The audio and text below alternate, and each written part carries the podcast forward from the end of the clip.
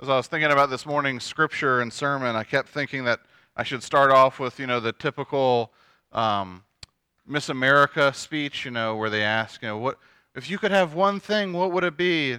I would wish for world peace.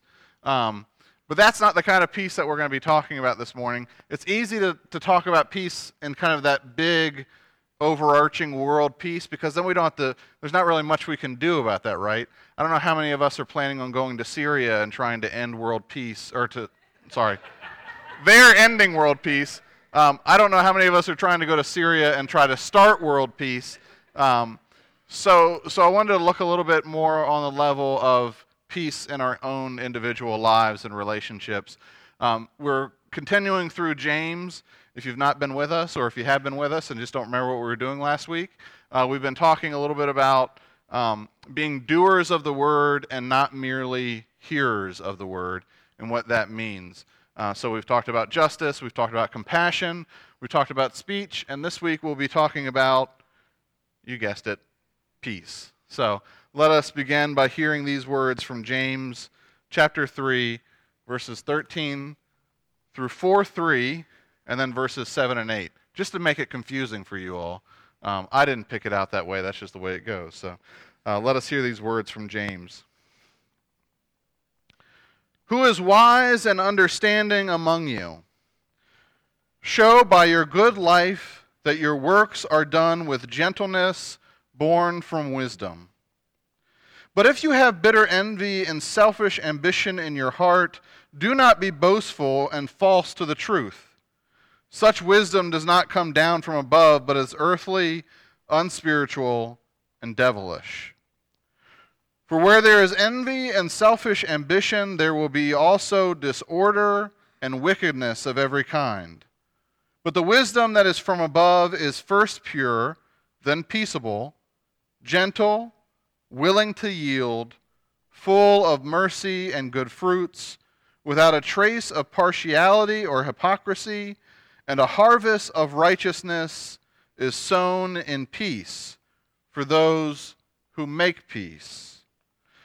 Those conflicts and disputes among you, where do they come from? Do they not come from your cravings that are at war within you? You want something and do not have it so you commit mur- murder. You covet something and cannot obtain it, so you engage in disputes and conflicts. You do not have because you do not ask. You ask and you do not receive because you ask wrongly, in order to spend what you get on your pleasures. Submit yourselves therefore to God and resist the devil, and he will flee from you. Draw near to God, and he will draw near to you. It's the word of God for the people of God. Thanks be to God.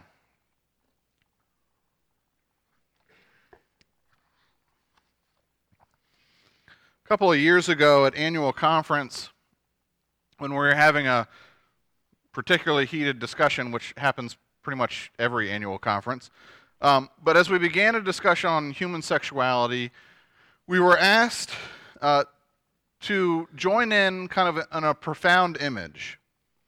And as we began this difficult topic, we were told to imagine that we, we were actually told to all hold our hands out like this, and to imagine that there was a baby bird in our hands. As I recall, the baby bird was meant to represent those whom we disagreed with. In an effort for us to be careful of what we say, so not to crush the baby bird or one another. And as the discussion went on and on, I, many of us didn't stand there holding our hands like this the whole time, but we were asked to kind of keep that in our heads. As the discussion went on and on and got more intense and more heated, some people had to leave out of frustration. Some people walked out out of pain and hurt. As people began to say more and more things that were hateful and hurtful and deliberately meant to try and cut down other people. Eventually, someone who was pretty wise got up and went to a microphone and said, Bishop, I am afraid that we have all crushed our baby birds. What was so painful to me to watch was the fact that church leaders were so willing to hurt one another with words. They were so willing to hurt people that they claimed to love, and yet they were so eager to demonize and destroy them. I spent a lot of time after that wondering why we do that. Why we say we love people and then tear them apart with our words. And I think one of the main reasons is just pure self indulgence. Because, you know, disagreements and debates are fine, but when we become selfish, they turn into quarreling and factions because we stop listening to one another and we begin to demand our own way. You know, that it's my way or the highway.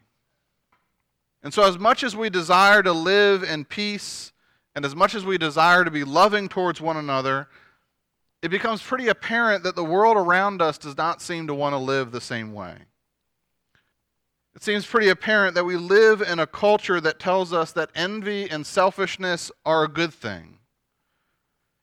And that if, and even if we don't believe those things, it quickly becomes easy for us to live them out. The other night, Aaron and I were watching Gilmore Girls. If you don't judge me, it's a great show. It's hilarious and sarcastic. Anyways, we were watching Gilmore Girls. And in that episode, the grandfather stated that he had learned a valuable lesson from his mother when he was young. Life is a battle. And you either enter it armed or surrender immediately. I think we all act that way sometimes. Whether in life or work or friendships or disagreements, we see them as all battles that need to be won. Our selfishness calls us to win at any cost. Doesn't matter if we hurt someone or step on them, as long as we're getting ahead, that's what matters.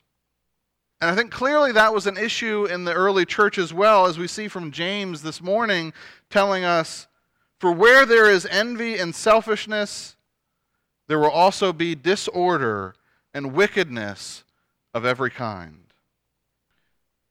You see, when we're envious and we're selfish, we create disorder in our own life.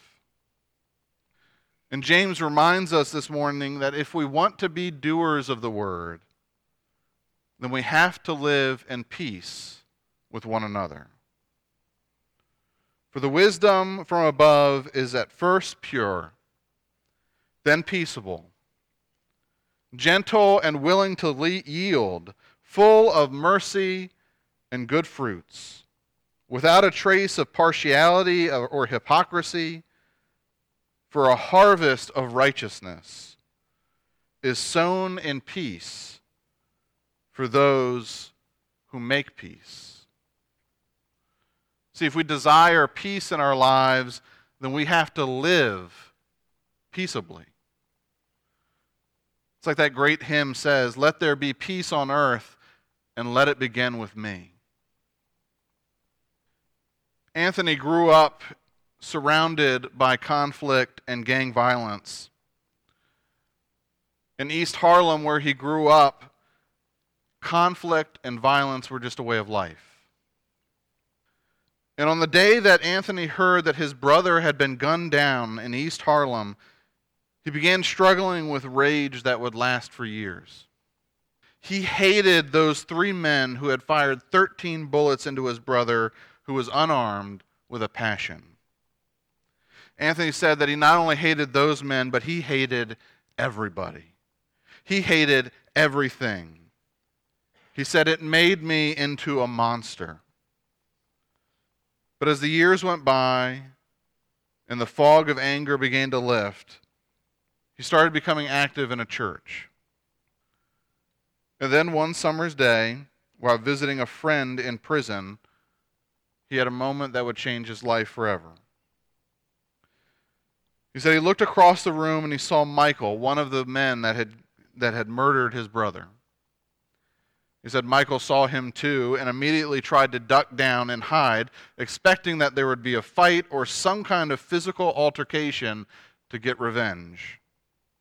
You see, Michael had been feeling remorse and shame, unable to forgive himself for murdering another young man, and he was afraid of retaliation. Anthony walked straight up to him, looked him in the eyes, and said, Brother, I have been praying for you. I have forgiven you, and I have been praying that I would meet you and see you again. That meeting transformed both of those men's lives, who from that point on became close friends. Anthony said of the ability to forgive, there's a connection with God that can allow you to see past what is in front of you. I think in many ways, for many of us, if we had heard this story and Anthony had attacked him at the end, and beaten him to a pulp, many of us probably would have said, well, you know, he, he got what he deserved. But for Anthony, who had been changed by Christ, peace was the only way to live anymore. Well, Anthony's story seems like an extreme. For many of us, we don't and won't have to face the person who murdered our brother or sister or family member. But while his case is an extreme, it makes me wonder that if Anthony can find peace and live in peace with the man who killed his brother, then why do we find it so hard to live in peace with one another? think if there's one thing that Anthony taught us or has taught us, it's that it's time to stop and think about the words we use and it's time to stop and think about how we interact with others. It's time to let go of the past hurts and to begin to treat others with respect, even when they're not willing to respect us. You see, for living in peace with one another means to treat one another with respect. And living in peace means to have empathy for those who are unlike ourselves it becomes very easy to be blinded by our own views and our own understandings of the world that we forget the feelings of those whom we disagree with. We don't care what their life has been like. We don't care what they are thinking or how they may have been hurt.